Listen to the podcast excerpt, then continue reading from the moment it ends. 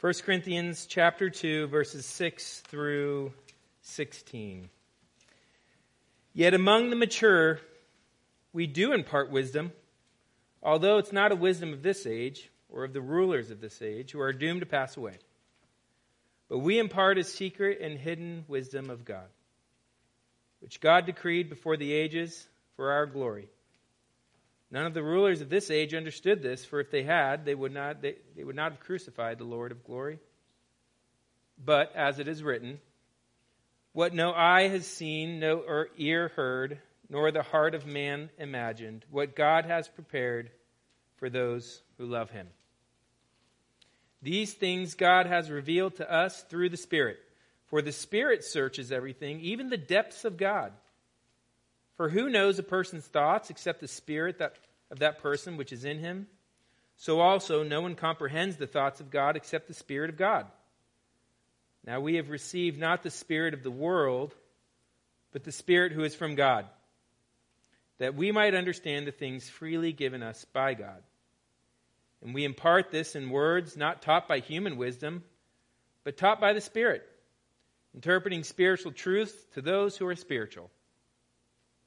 The natural person does not accept the things of the Spirit of God, for they are folly to him, and he's not able to understand them because they are spiritually discerned.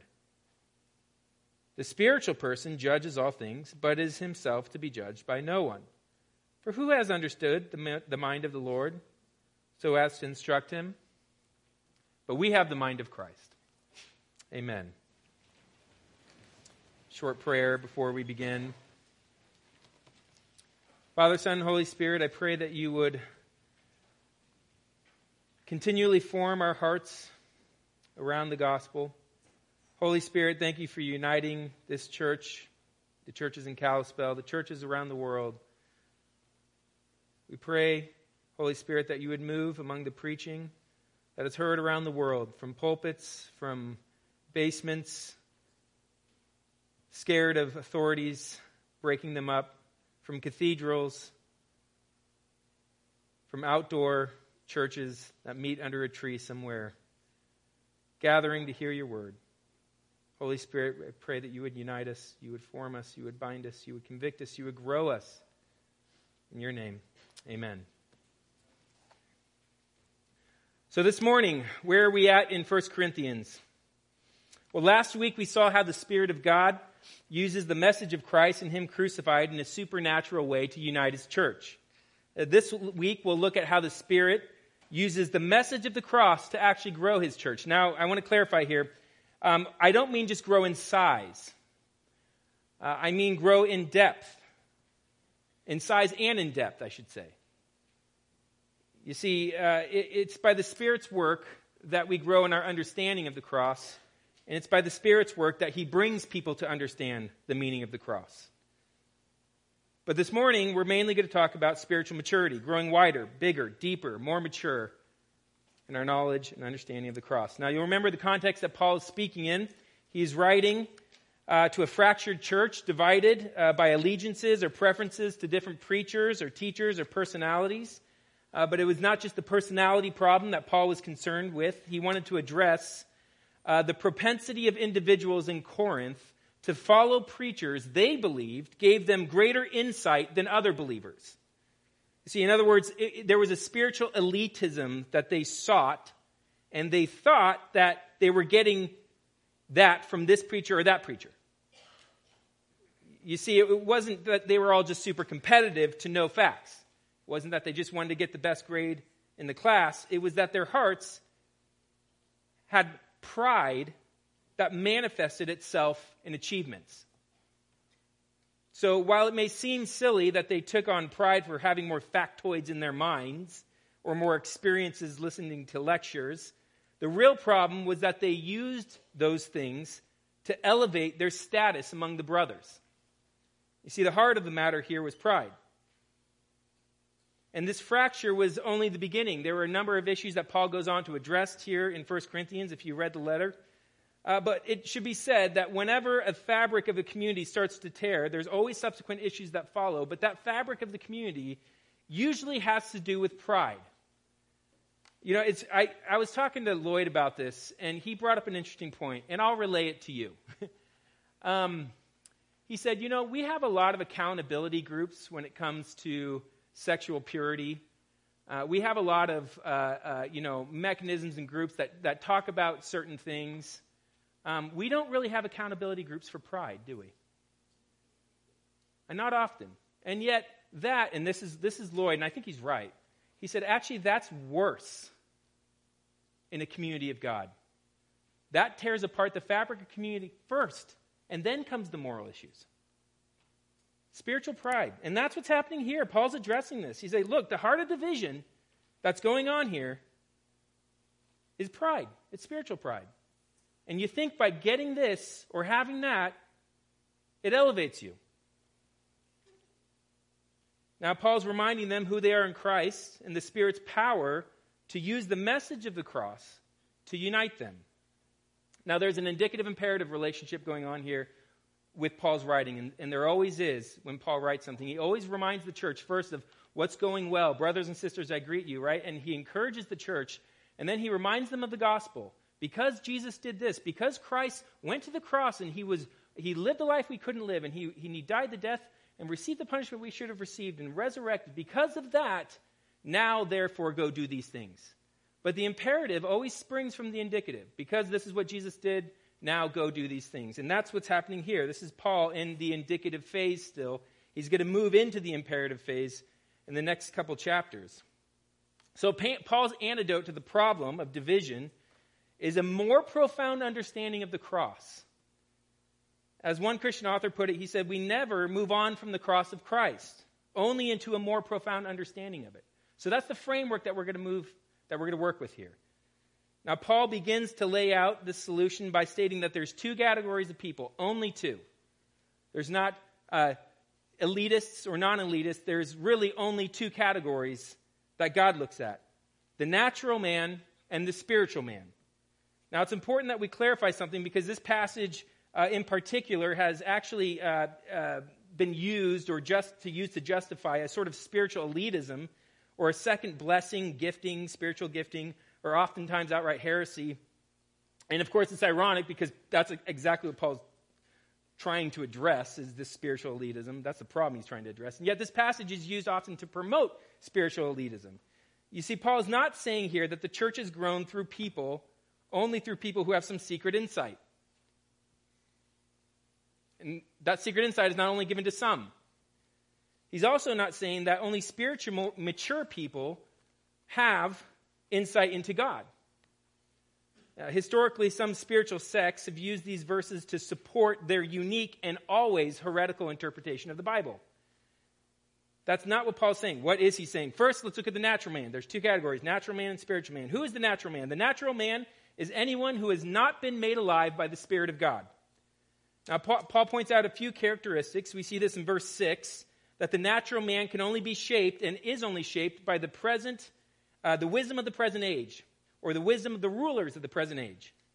Meaning he can only understand what is here and now. He does not understand history and time belong to God.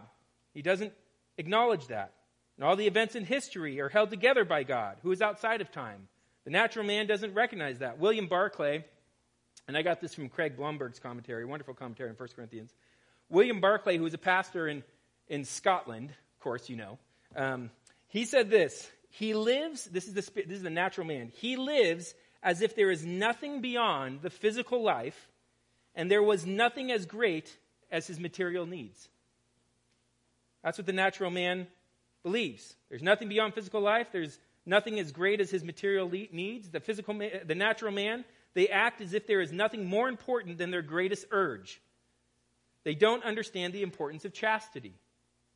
They rank amassing material, uh, amassing material needs as far more important than generosity. The natural man, they do not understand the things of heaven or God. They do not think of heavenly thoughts. We think of heavenly thoughts. That's not what the natural man does. They think only of this world, what they can get, their greatest urge. He wrote that many years ago, and I think it hasn't changed since. And it's important to understand this because Paul says that the rulers of the present age will pass away because they live by this knowledge. Well, what does that mean? It could mean that the Romans or the Jews who rejected Christ, uh, they were going to pass away, and I think that is true. I think that's what Paul is talking about here, but I think it applies to anybody who lives in this natural state, all of us. Think of how much we know now, more than what uh, they knew back then. I'll give you an example. I, we, uh, we, I went to seminary in Philadelphia, and I loved in Philadelphia where you could go to all the historical sites and you can see stuff and you would see what they did, like they put wood in their teeth to make, I don't know, because they thought that was a good thing. Um, but they also, this is what they did in, in, in terms of medical technology. They would put leeches on you. You guys know about this? You guys have heard about this, right? They put leeches on you, and, and, and the idea was that it would draw out something that was in your blood or something that was in your body. And they thought that it worked. Um, and of course, now we look at that and we snicker. And we're like, I can't believe how silly they were, right? Because the wisdom, the greatest wisdom of their day, the scientific wisdom they had, it passes away. So, as the case with all of wisdom, with all of knowledge, that's not based on God. Think of how much of our wisdom will look silly to our grandkids. Think of how much technology will change things. It's all passing away. But the natural man, that's all they have. That's the greatest hope they have, is that we'll some, somehow, someday figure it out. And Paul says, look, all that's going to pass away. And there's no humility among the natural man to understand that God actually is the master of history. All things work together for his good. He gives us all scientific knowledge and wisdom and truth. He's the one that made the world, who keeps it in order. That's not what the natural man understands. Also, Paul reminds his audience that the wisdom of the age isn't really true wisdom, true insight into the world. Because if humanity was really able to understand God from their own intuition or from their own advancements in technology, then they would, un- they would understand that Jesus was the Messiah and they wouldn't have crucified him. That's the argument he makes here. If the powerful people of their day, using the standards of wisdom they held, were really wise, then they would have recognized Jesus as the Messiah. And Paul actually argues look, this has always been the case. Who, with, who, everyone who lives in the natural state from the beginning of time they do not understand who God is and the mystery that He has given us. And he quotes Isaiah. He says, Look, even Isaiah knew way back then, he knew that salvation, that the salvation of God was hidden, was a hidden mystery to those who didn't love God. How many demonstrations of God's power in the Old Testament were evident to the nations? They saw every they saw they saw, they heard about the waters parsing. They heard about the 10 plagues. They saw them. They experienced them. They experienced these supernatural acts of God, and yet they continually denied him. Paul says in Romans 1 that people worship the creation rather than the creator. John says in chapter 1 of his gospel that people saw the light, but they loved the darkness. You see, the Old Testament saints had faith in something they couldn't see themselves, but trusted in the promise of God nevertheless. And that was revealed to them, that was given to them.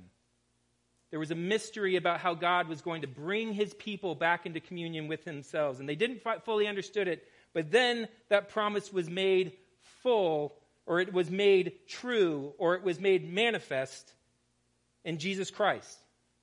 And still people didn't understand it. The mystery was hidden from them, and so they crucified him. Paul has in mind again here the people he was talking to who at one time lived as foreigners who were brought into the family of God. He has in mind the Roman magistrates who crucified Christ, the Jewish leaders who couldn't understand that Jesus was the Messiah, and anybody who else who remains in this category. He has you in mind here. You are in your natural state, which is death. Now, there's another important description of natural man here. The person who has not been made alive by the Spirit has no insight to God, no true insight to God. So they have to make up a certain religion. They have to make up thoughts about God. Look what he writes. He says, No one comprehends the thoughts of God. And later, people do not accept the things of God, they do not understand them. Uh, what's he getting at here? There's been much debate about this. How much can somebody even know about true things um, without uh, acknowledging God as God? And there's been much debate about this in our Reformed heritage. And, and I'm just going to give you the very gist of the argument here. I'm not going to go into all the um, nuances of it. But um, all parties would agree um, that God has revealed himself in a general way. Uh, like the psalmist reminds us in the 19th psalm, the heavens declare the glory of God. And all parties would say that the specific revelation of God uh, is his word that was given to us to understand salvation. But when it comes to the extent that the natural man can actually be certain of facts himself, that's where the debate usually comes in. Can he be certain of facts himself apart from the knowledge of God? Some say that an unbeliever or a natural man can know a fact, the sky is blue, along with the Christian because of God's common grace to all humanity.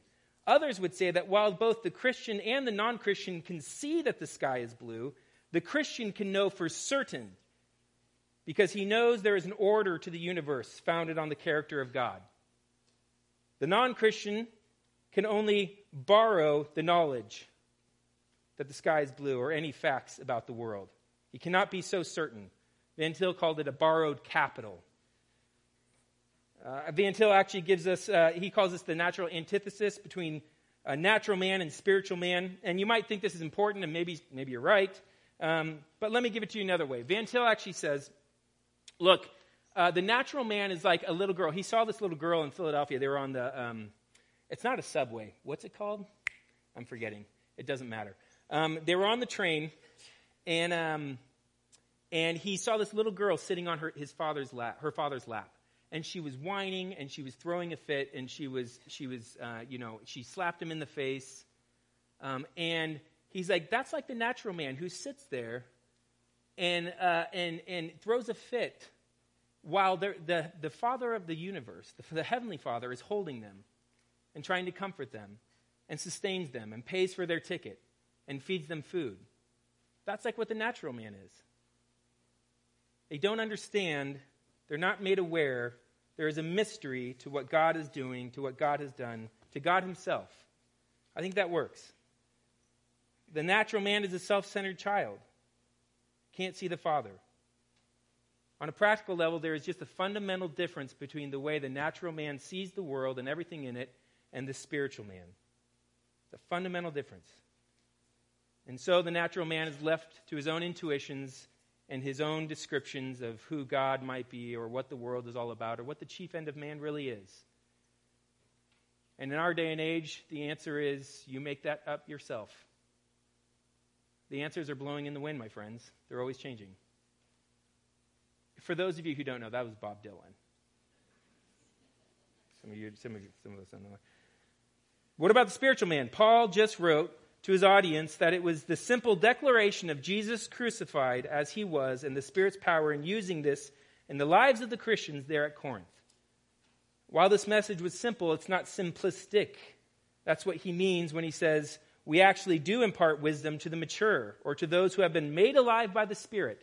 This is the second category of man, who you've been made alive by the Spirit. It's also important to note here that he takes the buzzwords of, of that culture like mature, secret, and hidden wisdom, spiritual truths, and he uses them in a different way the locals meant. The locals meant to take, they, they, they meant that as a status symbol, uh, as an achievement.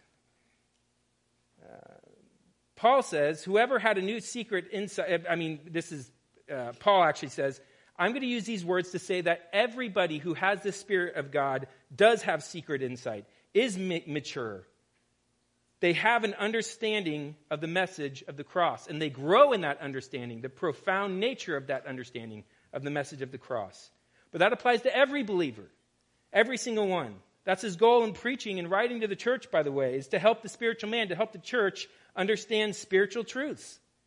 As only they are able, because God has revealed to them who he loves.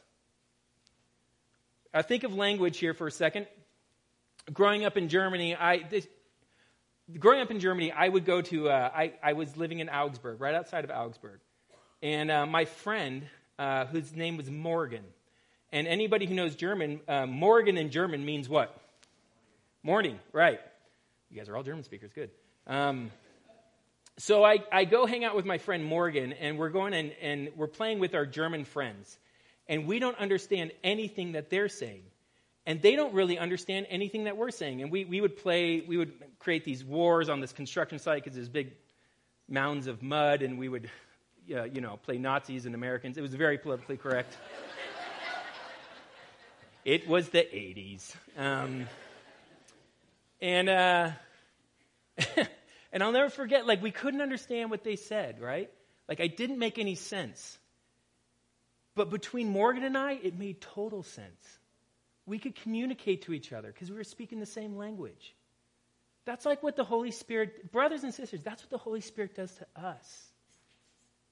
It helps us understand things of God that we otherwise wouldn't understand. You ever been in a foreign country and you can't understand anything anybody is saying? You can't understand the signs, you can't understand the menu, and you order something, you're like, what did I order? I don't even know. But then you talk to somebody who speaks English, and all of a sudden it's like, oh my goodness, there's a breath of fresh air. I can understand you. You can understand me. You can understand I don't want that weird thing I ordered, or whatever the case is. You know? That's the case with you and I. There's a spiritual reality to being a spiritual man that we can help each other understand truths about God. Now, he also creates a very logical argument here. He says, look, he says, he writes that no one understands the thoughts of God except uh, thoughts of a person except for that person. And in the same manner, no one understands the thoughts of God except for the Spirit of God. Now we know in Romans 8:27, uh, he tells us that the same Spirit who searches the mind of God also searches the mind of man. The, Romans 8:27 says, "Look, the, the Spirit searches our hearts, and He tells us he, he intercedes for us to God. He actually prays on our behalf. He prays the things that we should be praying to God, right? That's what the Spirit does. That's what the Spirit does for us to God. In the, in the same way, or in, or in like manner, the Spirit of God brings the thoughts and the knowledge of God to us. And He gives them to us, and He forms us around them. And He unites us with those things. And we're able to talk to each other about those things because we understand the language. We understand what each other means. The Spirit illuminates our hearts to the realities of our sin Christ's righteousness on our behalf, our adoption as children of God, our justification, our sanctification, and the hope of our glorification. It is the Spirit of God who moves our souls into a deeper appreciation, a deeper application of the cross of Christ. It's not a learned skill. It's not a mantra. It's not a magic technique. It's not a really great worship experience. It's the Spirit of God Himself. Now, it's vital for Paul to establish this as he addresses his audience because he needs them to change their way of thinking. He said, Look, you've been given the Spirit of God, not the Spirit of the world. So we can't use worldly categories anymore. And that's true for us as well. We can't rely on the natural man's judgment of what is right or wrong, good or beautiful. But God's common grace, by God's common grace, the natural man can agree with Christians as to what is good. But we must, we must use the Spirit working in and through and by God's Word to judge what is good. Because we have the mind of Christ. Now, what does that look like in our lives? Uh, there's a couple points of application. First, uh, you have to be certain that you have been made alive by the Spirit. How do you know? How do you know that you're a spiritual man and not a natural man? I have no illusions to believe that every single person in this room is a spiritual man. I don't know. I don't know your thoughts, but you know your thoughts. How do you know you're a spiritual man? Person. you know because Jesus dying on the cross for your sin makes sense to you. You internalize that. You believe, even if at time it wavers, that you believe that he needed on the, die on the cross for you.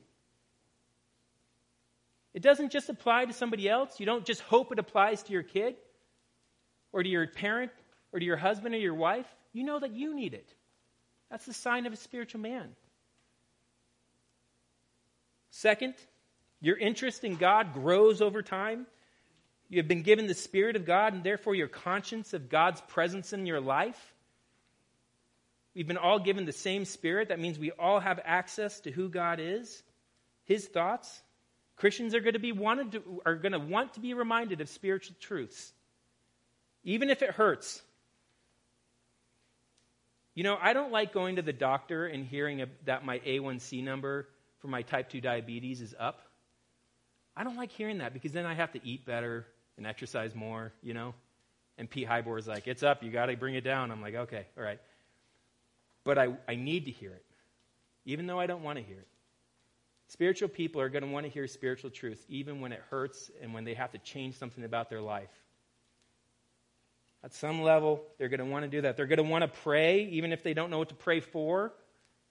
They're going to want to love others, even if at times it's really not fun. Christians are going to want to help others, and even at times be humbled enough to be helped by others because they have the mind of Christ. And while all this happens over time, there's going to be one thing that Christians never leave, but always are drawn back to. They always go back. They always go back to what? They always go back to the cross of Christ. One author put it like this this is Tim Keller. Immature Christians find God useful. Mature Christians find God beautiful. There's a couple other points of application, and I have some more time, so I'll drone on. Uh, the third point of application is this uh, if we've been given access to God by His Spirit, if we've all been given the same Spirit, if we all have the mind of Christ, if we've all been made alive and matured by the same Spirit, then let's stop believing that we as individuals have all the answers for all the problems the church is facing. Craig Blomberg writes this point in his commentary, and, I, and I've experienced it in my own heart as much as I've experienced it in, in ministry, is that it's always easy for us as individuals to believe, you know what we really need to do, especially in youth ministry, I hear this a lot. You, what you really need to do is you need to teach apologetics. You know what you really need to do? You need to uh, do this curriculum, or you need to double down on foreign missions, or you need to double down on social activism. That's what we really need to do. I know how to fix this problem. Let me go in there and try to fix it. If we've been all given the Spirit of God, then He is working through all of us. And we individually may not have all the answers. It's very easy to be prideful in our own spiritual knowledge, to think that we have it all. It's the same pride that, uh, that uh, oftentimes as husbands we can look at our wives and think, you don't have the answer to this. You're just an emotional female. I'll figure it out. It's the same pride that uh, women look at their husbands and roll their eyes and say, I can't believe this guy would have anything to say. He hasn't been in church and he hasn't been paying attention. It's the same spiritual pride that younger people, you look at older people and you think, there's no way they can have any kind of answer. They don't know what it's like. They've never grown up with this or that. Holy Spirit's been given to them too. Older people. It's the same spiritual pride that says, younger people can't teach me anything. They don't know if they would only listen to me. Spiritual pride and division all over the place. It's the individualism, the spiritual pride that wants us to draw that wants to draw us away from the community of the cross and the unity of the spirit. Brothers and sisters, we have all received the same access to the insight of God. Will we use this wisdom? It's found in God and the Word to search our hearts and to humble ourselves before Him. Will we use that? Or will, we rely on our natural categories? We have been given the same Spirit. One last point of reference, especially when it comes to spiritual elitism and the things that we have in this world. I think it's very easy for the Western church and for our church in America, and this is a danger for us. It's very easy because we have so much access to so many things books, different interpretations of the Bible. I mean, we have, we have podcasts, everything. We have it's so easy for us in the Western church to look at the church in other places and say, we've, figured, we've got it figured out. And I wonder if spiritual pride creeps up in our elitism because we have a lot, we have, there's more masters of divinities, more pastors have advanced degrees in America. I think 80% of the world's MDivs are in North America. I think it's very dangerous for us we have to be careful. We have to use the Word of God and pray to Him and ask us to show us, ask the, the Spirit of God to show us what we can learn from our brothers and sisters in other areas. Just because they don't have as much education, technology, or, or access to things doesn't mean that the Spirit of God is not working in them as well. So let me ask you where in your heart can this apply? Because the grace of God says that we've been given the same Spirit, and that same Spirit will show us the inside of God. Let's pray. Father, Son, and Holy Spirit, I pray for Faith Covenant Church this morning that if there is any spiritual pride, any elitism in our hearts, that we would come to you and we confess it. We trust you. Father, I pray that we'd be humble enough to listen to our brothers and sisters, to listen to the people across the political aisle, across the ideological aisle, across the, the race aisle, across the gender aisle. Be humble enough to recognize that they have a spirit, the, the same spirit that we have. I pray that we be discerning on what is true and what is not true, what is good and what is not good. God, you, you are not just useful, but the beauty of the cross calls us together and unites us under one Spirit, one church, one Lord. Amen.